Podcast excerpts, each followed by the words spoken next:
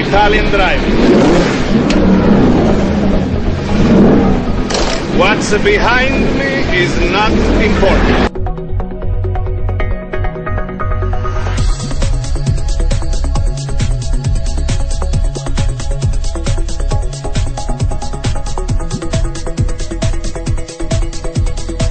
Studying, studying, studying. Here comes Cooper onto that outside move again. Cooper, outside. Can he pull a move? Matt Cooper with a brilliant move on the outside.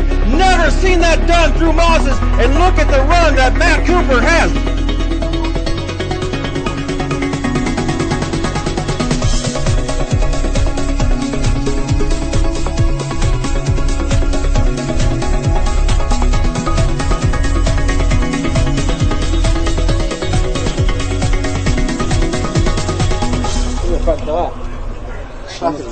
Hey, hey, hey, everybody. Welcome back. Welcome back to the show of record, the show that matters, and the show that puts you on pole position for news, commentary, and opinion in the world of motorcycle road racing. Yes, you are back now for episode number sixty-six. It is the Matt Mladen edition of Rumble Strip Radio. As always, I am your host, The Duke, and it is with pleasure that I do welcome you back here and uh, trying out some new stuff again this week. Had to go back to an old uh, setup last week, as I think we said, and uh, definitely noticed a difference in quality. I did anyways, so we're uh, back trying something, uh, well, an updated version of an old uh, way and trying a few tricks in here. So uh, let, let us know how you like the uh, sound, if it sounds better, if it sounds different, or, you know, honestly, you don't care. I don't know. Anyways, let's uh, take care of the administrative stuff and get that out of the way.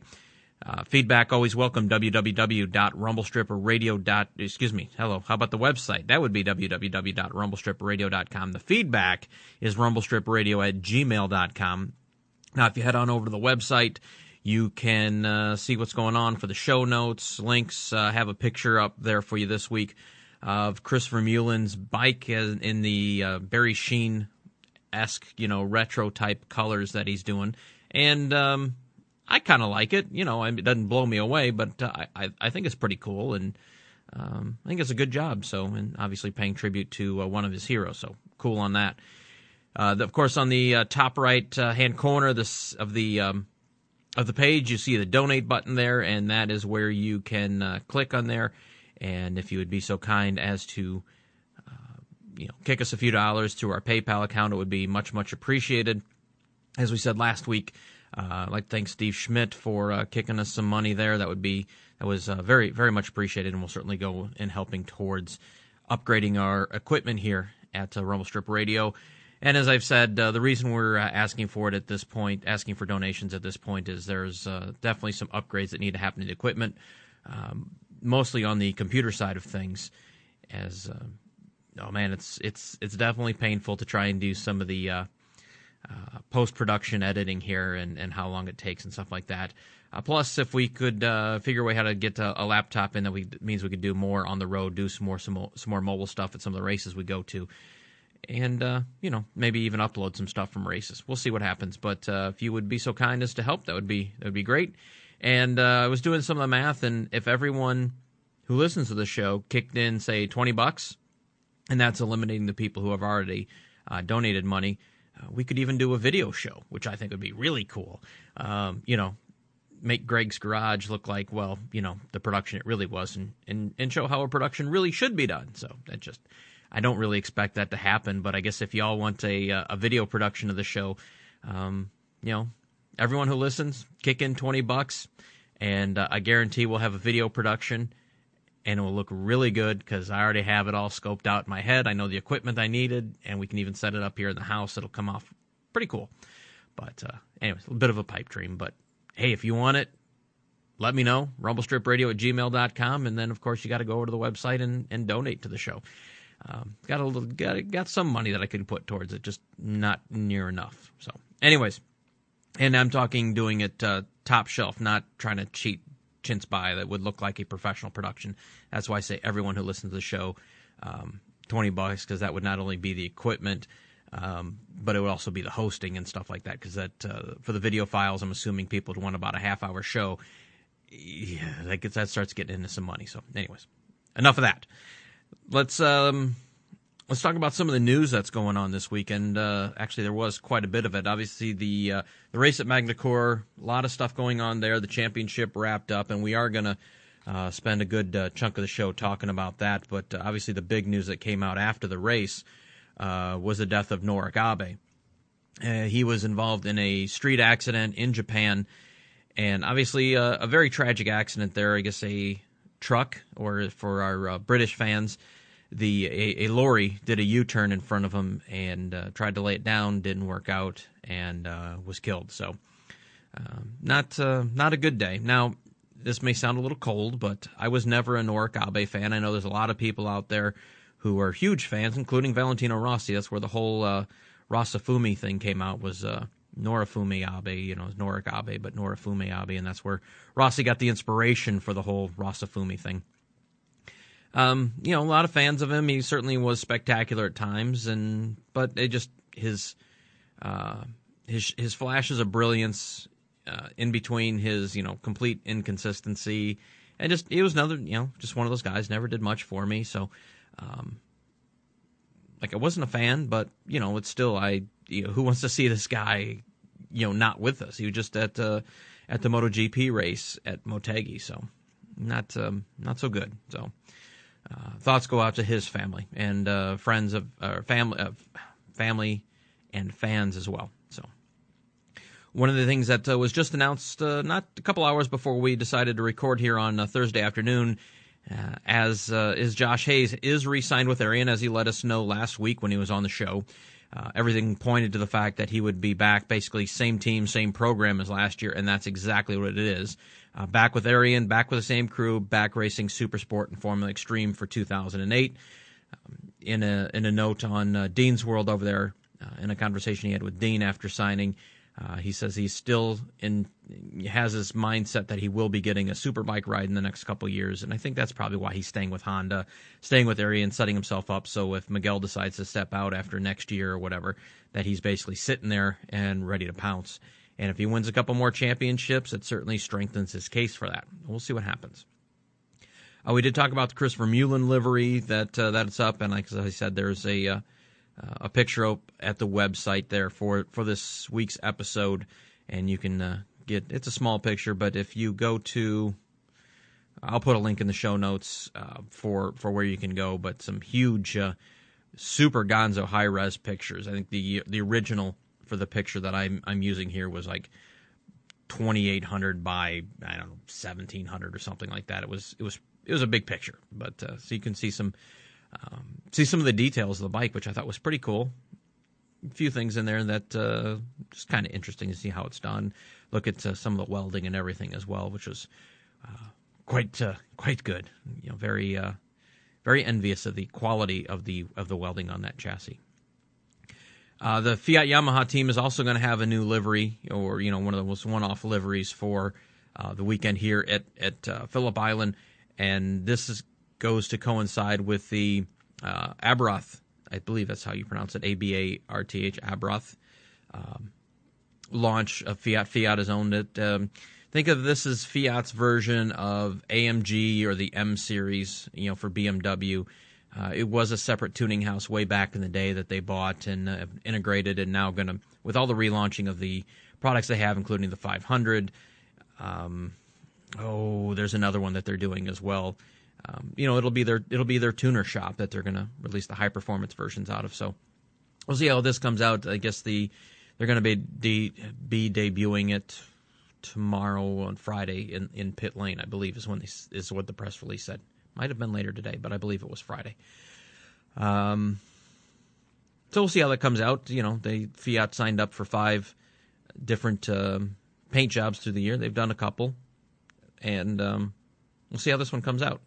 I know the last one was uh, the one at Assen, and a lot of people weren't too hip on it. I I kind of dug it in a very retro, you know, sixties retro kind of.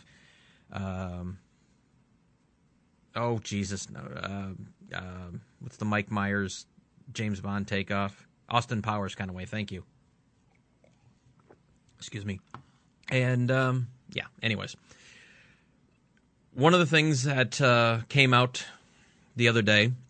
was it was Dorna announced that the British Superbike Series is going to a control tire, and I am guessing it's likely Dunlop since it's almost the de facto tire anyways. There's only one Michelin team and two uh, Pirelli teams in that series, so I'm going to guess that, you know, sort of by default it's going to end up being Dunlop. And since Dorna controls the British Superbike Series and has made this decision for them to go to a control tire, you can basically see the writing on the wall that um, you know that it is coming from MotoGP. It's it's I hate to say it's a done deal, but it's probably going to be be that way. Now, in the uh, pre-race press conference today, uh, Casey Stoner came out and, and flat blasted this thing. Um, You know, he, he, he said a lot of what I've been saying is, you know, Michelin's dominated for fifteen years, and it's been, you know, we haven't needed a spec tire up to this point, but now that Bridgestone has had a good year and Michelin hasn't, we need one.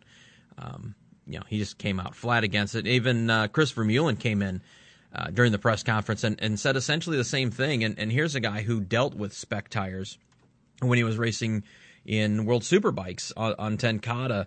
And he said that, you know, they went to the spec tire and pretty much there was no tire development for a couple of years. You know, essentially the same platform, nothing really changed. And what he fears is much the same thing is going to happen here in MotoGP. You're punishing uh, a tire company who spent a lot of money, um, invest a lot of time, effort, money, development, call it what you will, and had a good year, and Michelin didn't. And so, like I said last time, we're going to, uh, you know, make all these decisions based on less than a year's data. Let's let's not consider the fact that not only did we, you know, change tire rules to, to limit the amount of tires, uh, but we also changed motorcycles, and and those, you know, that probably had no effect on on how the tires reacted and things like that. So. Um, major props to Stoner and Vermeulen for coming out and, and bashing this thing. The other thing that Stoner said is, uh, and you know, showing some balls here, which I like. Um, you know, he he he flat out said, you know, flat out named Rossi and Pedrosa as, you know, it, it's interesting that there's two riders that are making the rules here for uh, for the series, and uh, you know, I'm sure Pedrosa behind, with Honda behind him was, you know, as I've said before, that was the impetus behind the whole eight hundred c c rule. You know, back even when Stoner was coming up through uh, through one twenty-five and two fifty, Honda knew where he was, where they wanted to put him, and uh, you know, his small stature and, and lack of strength and things like that uh, on a nine ninety fire breathing machine was the probably I would say is ninety-eight percent of the impetus between Honda pushing for the eight hundred rule, you know, and then Rossi and and and Pedrosa also pushing because they don't, you know, they haven't been happy with Michelin this year compared to what the Bridgestone guys have been doing. So, um, props to Stoner for calling that. that out. I I like that. I like that a lot. Uh, back home in the A M A series, uh, one of the Suzuki support teams is uh, going through some changes. Uh, Four and Six Racing is splitting off from Safety First. Um, sa- safety First, I don't want to say it was a merger, but basically Four and Six had sort of been integrated into Safety First uh, for the last couple of years. Uh, but uh, both uh, Jim Rashid, or sorry, Jim Rashid, Who, uh, who owns Four and Six, or is one of the co-owners of Four and Six, and uh, Kevin Hansen, who owns Safety First. I think they had some different directions they both wanted to go, and have decided to part ways. So we'll see what happens with both of those guys.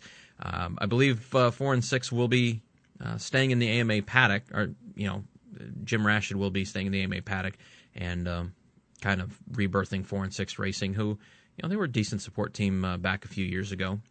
And then of course Safety First, you know, will be continuing to uh, to soldier on uh, with Suzuki, and, and we'll see where that program decides to go as well, and, and what happens. I'll see if I can get uh, Kevin Hansen on and um, and get some comments from him. You know, he's obviously can say what he can and can't say what he can't, and um, you know, as a team owner, he's he's got to be careful with. I guess I hate to say be careful, but he'll be, you know, P C, I guess. I guess is the word. You know, you know where I'm trying to go with that. Um, we'll see what happens, and um, I'll, I will. Uh, I'll definitely try and dial up Kevin and, and get him on the show for next week and get some comments there.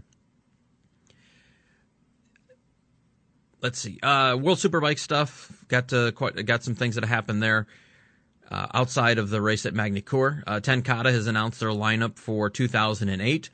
Uh, two riders for World Supersport, which will be uh, Andrew Pitt and Johnny Ray.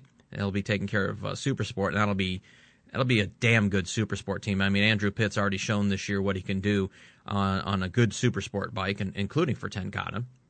Uh, Johnny Ray is, you know, the hot young thing coming out of the B S B and uh, taking a, well, I say a step back for Supersport, but, you know, we went through that. Uh, his his thinking is that uh, going from a, a national to a world championship, learning of the tracks and things like that. So um, that'll be uh, that'll be that'll be a really strong team, like I said, for Supersport next year. Uh, for Superbike, we'll actually have three riders. Uh, Carlos Checa, or as uh, uh, some people like to call him, Chucker, uh, Safuagulu, and uh, Kianari, who's coming over from the British series as well, uh, will be all all be on uh, Superbike. So that's that's pretty good. Now, uh, Hanspree has re-upped with Ten Kate as a sponsor for the team. They have also signed through two thousand ten to be the title sponsor of the World Superbike Series, which we speculated on here a couple shows ago that. Uh, Ten Kate, or excuse me, that uh, Hanspree has had uh, um, some good reaction uh, in the World Superbike paddock. You know, their association with Ten Kate, they seem to be enjoying themselves at the races. So stepping up now that Corona is stepping out, and uh, so to, so for the next three years, eight, nine, and ten, uh, they will be the title sponsor for World Superbike Series, and they will also be the the um, presenting sponsor for the U S round of the World Superbike Series here at Miller Motorsports Park in two thousand eight. So, I mean, these guys are definitely dropping a ton of cash uh, on this on motorcycle racing on the on World Superbike. So, very very cool to see. So, you know, it's one of those things. Next time I go shopping for a monitor, you know, I might have to look for that uh, Hanspree brand or Hans Han G H A N N uh, hyphen G, I think is what it is. So we'll see what happens. Um, But uh, very cool. Good to see. And now we just need to see what the All-Star team's going to do for sponsorship next year. Um, you know, the, the series is taken care of. Ten Kate is taken care of. We need to see what's going to happen with All-Star. And, uh, you know, maybe there's hope that Max will be back and re-sign, and, and they'll run three three super bikes as well. Not looking likely, but um, we'll see. Uh, looks like Fonzi Nieto is like ninety-eight percent over. I haven't seen the official word that he's moving over there, but uh, I think it's about ninety-eight percent done. And um, uh, Kageyama obviously is set for next year as well. Uh, as I said before, once he won the eight hour, the Suzuka eight hour race, he's basically got a job for life with Suzuki. And I can't, you know, I can't say he can write himself a MotoGP ticket, but outside of MotoGP, he'll he'll he'll say, you know, here's where I'd like to race next year. What can we do? And and they'll figure something out for him. That's, you know. When you beat Honda on their track uh, at the biggest race of the year in Japan, I, I'd say that's even bigger than the MotoGP race, at least for the manufacturers. You know, that's you're, you create a little job security for yourself. Uh, the last thing I want to touch on for World Superbike here, um, news-wise anyways, is uh, uh, an article in uh, Crash dot net that appeared today. I think it was this morning I saw it. Uh, from James Toseland, and um, giving credit to to Troy Bayliss and to Max Biaggi for helping him get into MotoGP. And um, he credits Bayliss on two levels. One, uh, Bayliss making him a better rider and, and helping him to have some of the best rides he's ever had. Um, also, because of Bayliss last year at, at uh, Valencia on the Ducati going out and, and dominating the MotoGP race, let uh, let some people in the paddock know that, you know, it's just not a bunch of old retired second line people putting around in World Superbike, that, you know, there's some talent here. Um, and, and the fact that Bayliss got on the Ducati, won the race, let people know the quality and level of talent that's going on in World Superbike. And, and James says he, he believes that opened some eyes to having a, a, a look at what's going on in the paddock and gave him the opportunity that he did. Head on over to um, the uh, Tech Trois team for two thousand eight. So um, that's cool on James that uh, that he did that and, and given some props out. Uh, excuse me. So, sorry, the setup I have limits uh, airflow, trying to get a little bit better sound, and I'm going to have to drink uh, more water than usual here.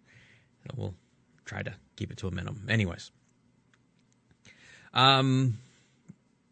Yeah, so I think that's uh, that pretty much takes care of the, the important news, or, or the, the things that uh, everyone wants to hear about. Um, no more news about the whole Roberts deal for next year and what's going on there with the two-rider team and who the engine supplier is going to be. A little bit of speculation on my point, on my part here, um, and I'll just kind of walk you through through my thought process here. Obviously, we know it's not going to be Honda because Honda said they will not give him uh, two motors. And um, we know it's not going to be K T M um, for obvious reasons there. And so you got to think that based on uh, the chassis they have, they're going to go with a V setup. So that leaves essentially two two uh, motor companies to go after. Um, Yamaha is an inline four, and Kawasaki is an inline four. So those two guys are out. That leaves you Suzuki and Ducati as potential engine suppliers, unless Roberts is going to go do something on their own. But, I mean, he's flat out said that given given their experiences with um, with the uh, V three two-stroke and their um, and with their nine ninety experience and their V five nine ninety experience, that it's, you know, he doesn't think that it's practical. Now, maybe they've been doing something behind the scenes and have come up with a eight hundred c c V four on their own. I don't know, but I got to believe they're going to come up with some kind of engine deal between um, – Uh, between Suzuki and Ducati.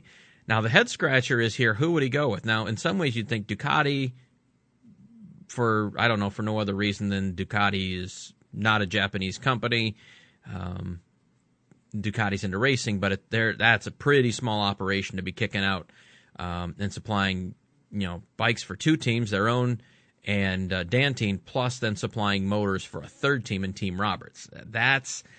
As much as I'd like to see it, I think that's a bit of a stretch. Now, so the, where does that leave you? Suzuki. They're supporting two riders on two bikes. You know, maybe next year they'll step up to three riders and three bikes, or four riders and four bikes, depending on who you believe and the rumors and all that stuff. Um, but here they would just have to supply motors, which certainly takes a significant hit off. You know, it, it's still a lot of work, but nowhere near as bad. Um, I think Dorna would like that because that certainly steps up Suzuki's involvement. Um, at least supplying motors, maybe not a whole bike, but at least the motors. So if I had to, uh, if I was a betting man, I would say Suzuki is where the motors are going to come from, from Team Roberts next year. No history, um, nothing other than pure flat out speculation and sort of, um, t- checking off the boxes here is, um, where I see things leading to. Who knows? We'll see. So with that, let's, uh, let's head up, uh, and talk about Magny-Cours and the World Superbike finale there. Um, some pretty decent races, I thought, if you take out uh, what happened up front, you know, as far as who won and, and how that whole battle went. Um, first off, we have to say, you know, James Toseland on pole with a tremendous lap. Um, I think he was, uh, oops, two-tenths faster than uh, everybody else. Let's see if I can uh, pull that up here real quick. Uh, Super Pole one. Nope, I'm sorry. Um, not quite that dominant. He uh, he did put in a, a pretty solid lap, though, one thirty-eight five oh one. Uh, second place, Max Neukirchner, or Neukirchner, uh, one thirty-eight five twenty-four, Corser, then Haga. That was the front row. Uh, Lanzi on his way out the door uh, was fifth, Biaggi sixth, Bayliss seventh. Uh, not a good lap for Troy. Troy's like, uh, even after Super Pole said, I thought it was a decent lap, but obviously didn't turn out that way. Uh, Laconi, you know, well, everyone knows my thoughts on Laconi. Um, that was row two. Nieto, Zaus, was looking for a little more from Ruben this weekend. Rolfo, Fabrizio, and then uh, Martin Tiberio, um, Jakob Smertz, and Carl and Muggeridge. And Muggeridge had a had a pretty wild Super Pole lap with a couple. Uh, Uh, stepping the back out, ste- stepping the back out a couple times, pretty dramatically, in, on that lap on the Alto Evolution bike. So, but uh, Toseland solid lap. Neukirchner, we need to give a, a shout out to him.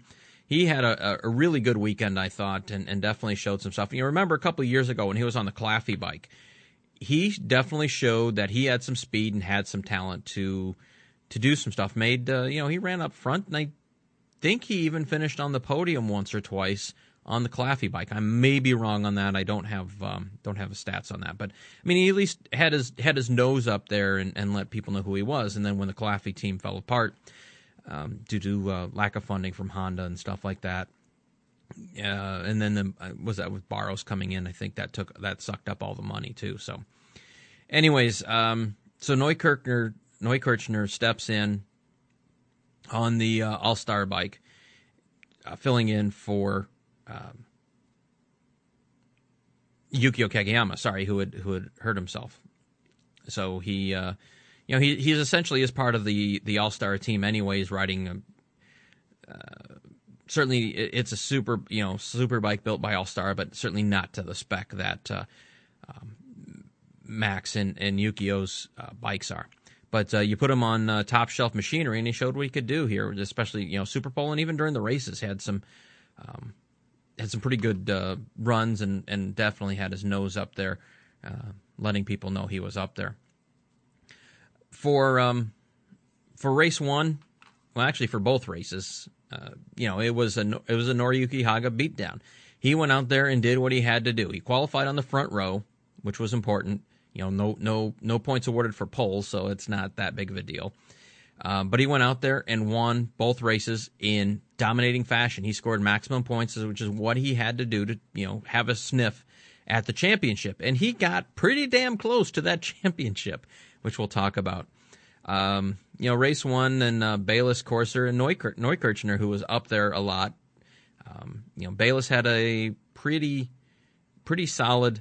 Um, Uh, pretty solid race. Corser, I was actually impressed with Corser for the first time all year. He looked racy. He looked hard in both races. Although race two, you could say he got spooked a little bit. Um, race one, obviously the big deal was at the start where where Lanzi and Toseland got together. And um, as I said in a couple different spots, I don't think Toseland is going to be sending out any Christmas cards to Lorenzo Lanzi anytime soon. Um, he, uh, you know, Lanzi went down and, and ended up busting up his shoulder, came out on the grid, and um, you know, apologized to him with his with his arm in a sling and stuff like that. And I guess Toseland said, you know, great, thanks, whatever. Uh, was good about it, but still, um, he really screwed up his race, and he ended up finishing seventh in race one. You know, was uh, was it Corser, Neukirchner, Neukirchner, Nieto, who, you know, nice, nice of you to show up there this weekend, first time all year. Uh, Biaggi, Toseland, Zaus in eighth, Laconi ninth, and Rolfo in tenth. Uh, race two, again, Haga uh, was um, was way up there. I'm thinking about two different things that happened, and I think I'm messing up. Ah, yeah, yeah, okay, sorry, I'm confusing two different things that happened. Uh, so race two was uh, Haga, Biaggi, and Nieto up there, and then Corser in fourth. And uh, I don't think Corser is going to be sending out any Christmas cards to Fonzi Nieto anytime soon either, as you saw towards the end of the race that they had their uh, their little mix-up there. Sorry about that, a uh, little bit of interruption there. Uh, I had to take care of some business, so I, I, I pretty much have lost my train of thought at this point, and, uh, and I do apologize for that. Uh, we were talking about Magny-Cours and um, oh, the get-together between... Uh, Nieto and, uh, and and Corser there, and that, that got a little hairy there for a minute. Uh, there was a lot of trading paint this weekend, or this past weekend at Magny-Cours, which was kind of good, good to see. I mean, yes, Haga ran away with both races, and, and so from that standpoint, it was it was a little bit boring. But there were enough other good battles going on in the field that it, I thought it made it a, a pretty entertaining race and uh, pretty enjoyable to watch. You know, race two, Haga, uh, Biaggi up there. Last, uh, maybe the last time we'll see him in World Superbike. Hard to say. I hope not. I mean, everyone knows I'm not a Max fan, but um, he certainly adds color, character, and credibility to the series. So uh, I hope he somehow gets on somewhere. Uh, Fonzi Nieto, you know, heading out the door at uh, Kawasaki. So, yeah, might as well get on the podium while you're out the door. Uh, Troy Corser fourth, Bayliss fifth, and James Toseland in sixth. And... Um, Yeah, just not a good race for James here either. Um, uh, I think at one point they figured out he figured out where he needed to finish with Haga up front, and, and that's pretty much where he locked into. Uh, his teammate Rolfo kind of ran, uh, uh, what do they say, tail gunner in, uh, on the Eurosport uh, feed. You know, basically held everyone else back to make sure that he got sixth. Uh, Laconi eighth, Fabrizio ninth, and uh, Ruben in tenth. So with that, your uh, your final standings: James Toseland wins the championship by two points. Uh, four fifteen to four thirteen over Noriyuki Haga. Uh, Max Biaggi in third to three ninety-seven. Troy Bayliss, three seventy-two in fourth. Uh, Troy Corser then uh, a distant uh, fifth with only two ninety-six. And then, pleasing me to no end, Ruben Zaus, two oh one over uh, Lorenzo Lanzi and Robbie Rolfo, who tied at one ninety-two. So just I'm happy to see Ruben up there in, in sixth in points. And, um, you know, he's a, you know, it's hard to call him a privateer. He's a semi-factory guy, um, finishing in front of a number of uh, of full factory guys, including, you know, Lanzi, Rolfo, Laconi, uh, Fonzi Nieto, uh, Yukio Kageyama. Now, Yukio had a, a lot of injuries this year, so, you know. But still, he finished uh, well in front of those guys. So, uh, as a Ruben Zaus fan, was very, very happy to see that. So, the season is done and over with, and James Toseland is your champion. I know a lot of people are going to whack on him for uh, the way he finished up the season, the fact that he was, what, eighty points, seventy-five, eighty points up at one point and then ends up winning by two. Um, but at the end of the day, you're going to see him as a two-time champion. You know, once, okay, you could consider a fluke. Two, that's hard to consider two times, so any any kind of fluke. So he moves on to MotoGP. You could definitely see he was, was absolutely happy with the with his win there, uh, win, winning the championship, completely relieved. It took him about twenty minutes to get around the track. Um, had uh, three different helmets for the weekend. He had his regular helmet through um, up to Sunday in the race when, when he came out with sort of a Rothman's replica helmet for uh, Roger Burnett, which is what he raced in, you know, in, back in the day in, in the British series. And so he wore that. And then uh, Suomi uh, came up with a whole nother helmet for him that he brought up to the podium Uh, once he had won the championship, and, and I'm sure we'll be seeing that replica for sale here probably after the first of the year is the, you know, Toseland Championship thing, and that might be the thing that he wears next year in MotoGP. Don't know. Uh, Superbike manufacturer standing, Yamaha beats Ducati, uh, Honda in third, Suzuki fourth, Kawasaki fifth, M V Agusta gets one point. Super Sports, uh, did not watch the race, although I do understand if you can find the Superstock race, which it's not real hard to find at the usual spots that you can download the Eurosport feeds. Um, apparently that is an absolute screamer of a race that I'm going to have to uh, to download. So we'll see. We'll take a look at the, you know, maybe we'll get a chance to take a look at that over the weekend. Uh, but Sofagalu won that, uh, you know, basically kicked everyone's ass all season long. Continue to do it again here at Magny-Cours. Brock Park second. Craig Jones making uh, all the Brits, I'm sure, absolutely happy. Third, um, Gianluca Visilio uh, was fourth. Tommy Hill fifth, another Brit. Uh, David Cheka, uh, Josh Brooks, uh, Fujiwara, Greg LeBlanc, and uh, uh, Roccoli was uh, tenth.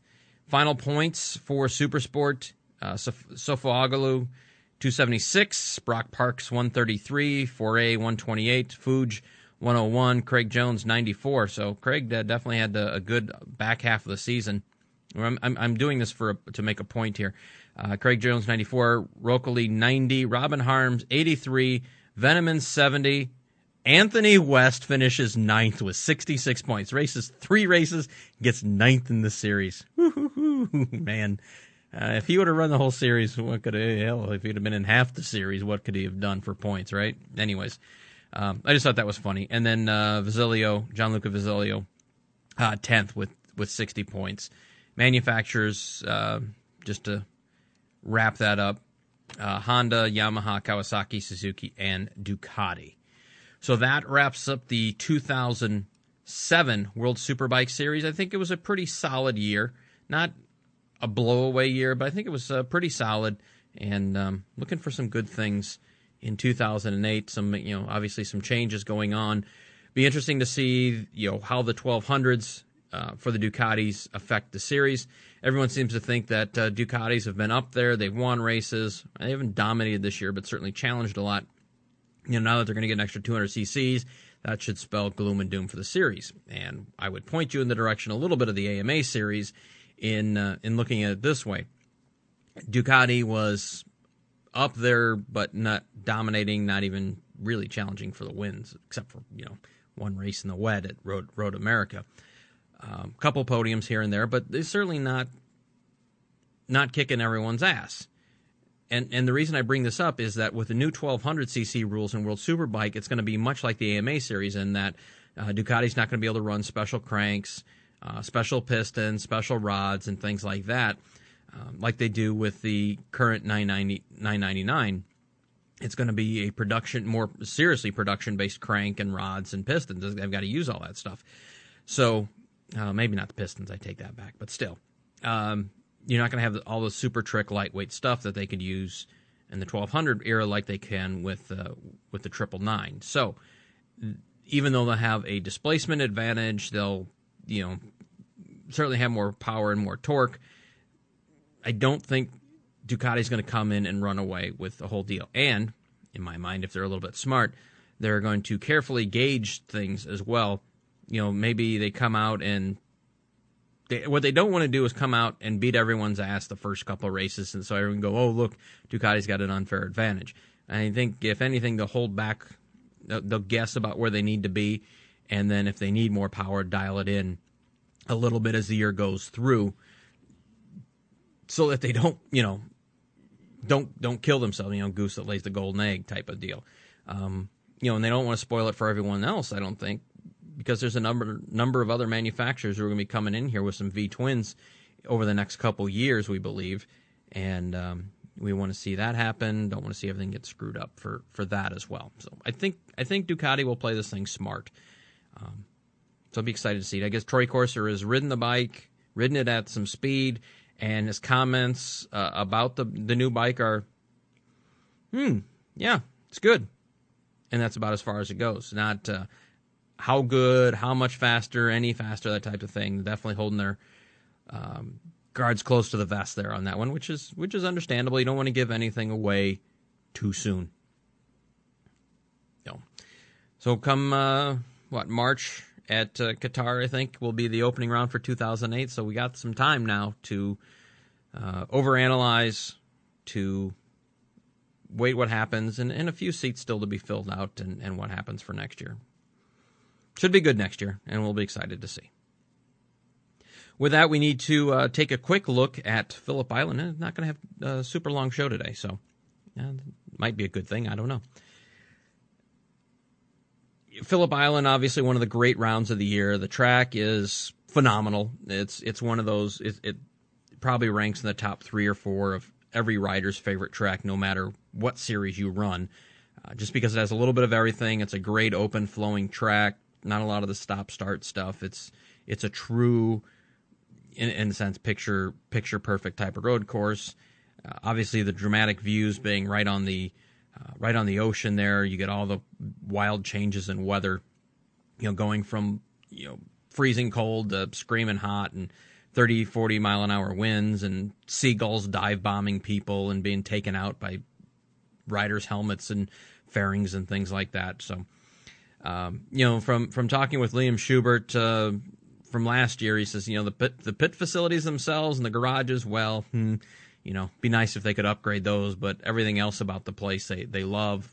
Everybody loves it. Small, you know, it's kind of in a small town, a little bit out of the way from from everything, so sometimes lodging can be a bit of a problem. But um, it, it's a place everybody looks forward to going, even though it is halfway across the world. And the turnout for this year, uh, I think they're expecting well over one hundred thousand people on Sunday. I guess they brought in just a ton of grandstands, sold out.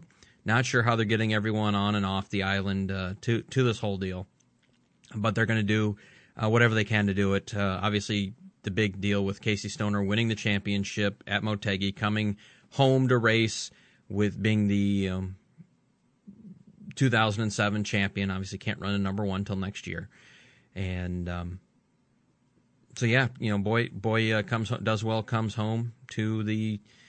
to the ticker tape parade, essentially, is what this thing's going to be. And uh, excited to see how he how he responds to this. Um, he's been pretty cool all year round. You maybe saw a little bit of pressure at Motegi, making things a touch, I don't know, not that he was conservative, but just didn't seem to be quite on his game for, um, for Motegi. Now that uh, all that pressure's gone, he is crowned the champion.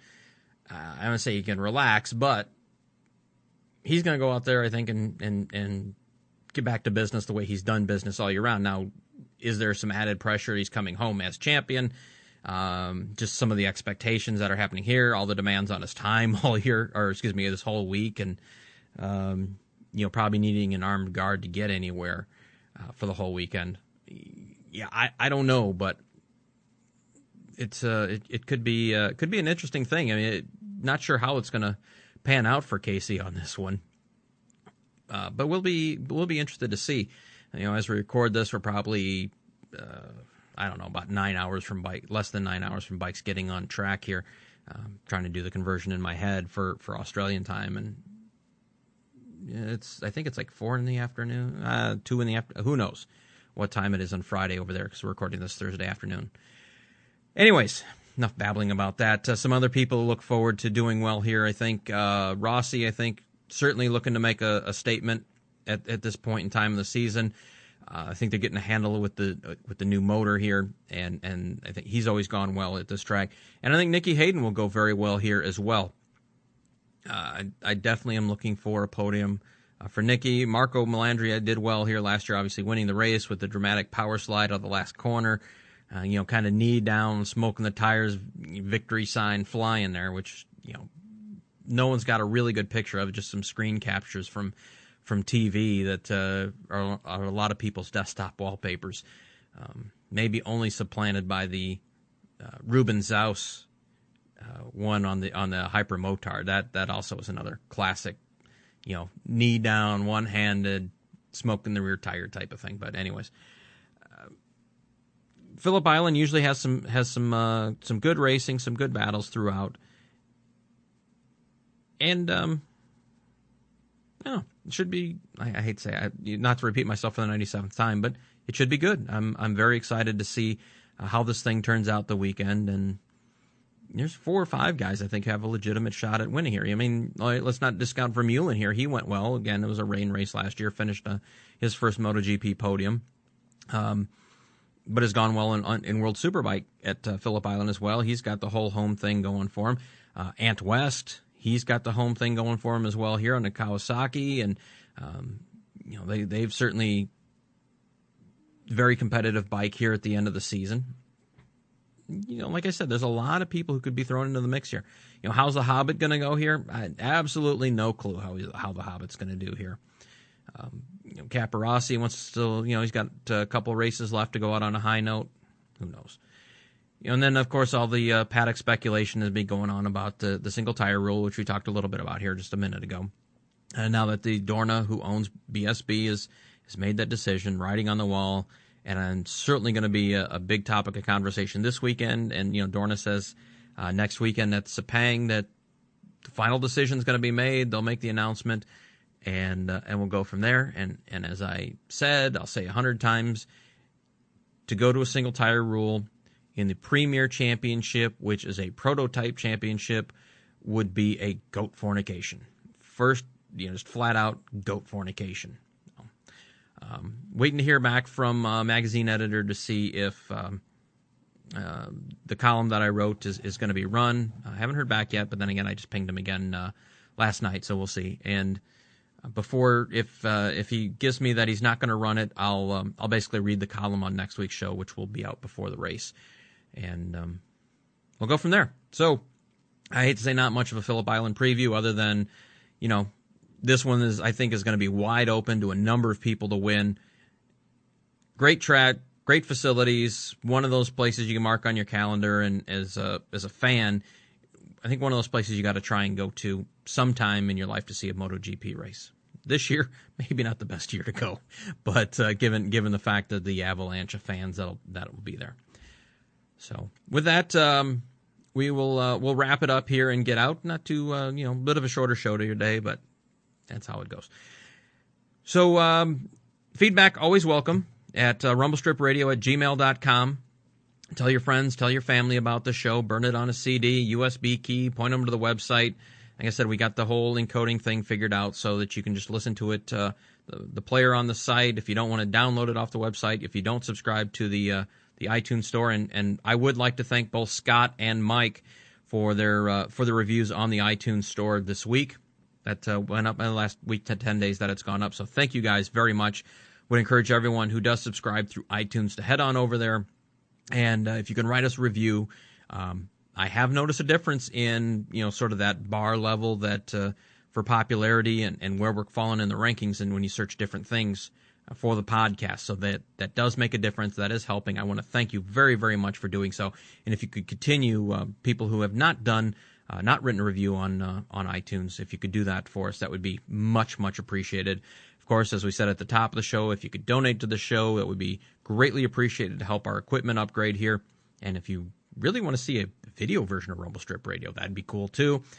Um, you know, the donate button is all over on the website, top right corner there in, in gold, says donate. Uh, goes right to our PayPal account. If you would help us out, it would be much appreciated. Also, as a uh, as a note here as well as we wrap up, next Thursday, which I believe is the eighteenth, eight o'clock, uh, doing another podcast with John Hall from Live Fast Racing.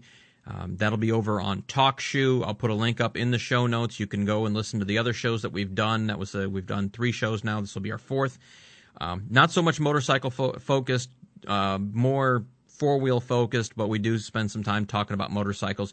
So I would encourage you to uh, come on into that show. That is a call-in show through Talk Shoe. You have to download their client, I believe, um, to participate in it, but it's not that big of a deal. And uh, call in, ask us questions, have some fun with it, and uh, just listen to something uh, a little bit different that we do uh, and, and different that we participate in. So with that, I'm going to get out of here. I'll tell you that Rumble Strip Radio is a production of Raul Duke Media, L L C, and is protected under a Creative Commons license. Some rights are reserved. Outro music this week, hey, we're at Phillip Island. You got to go Aussie music, right? Going to go uh, some old school Aussie music, so... Till I talk to you next week when we wrap up Phillip Island and look towards Sepang and the disaster incoming that could be the single tire rule in MotoGP. Have fun, be good, most importantly, keep it on two wheels. We'll talk with you soon.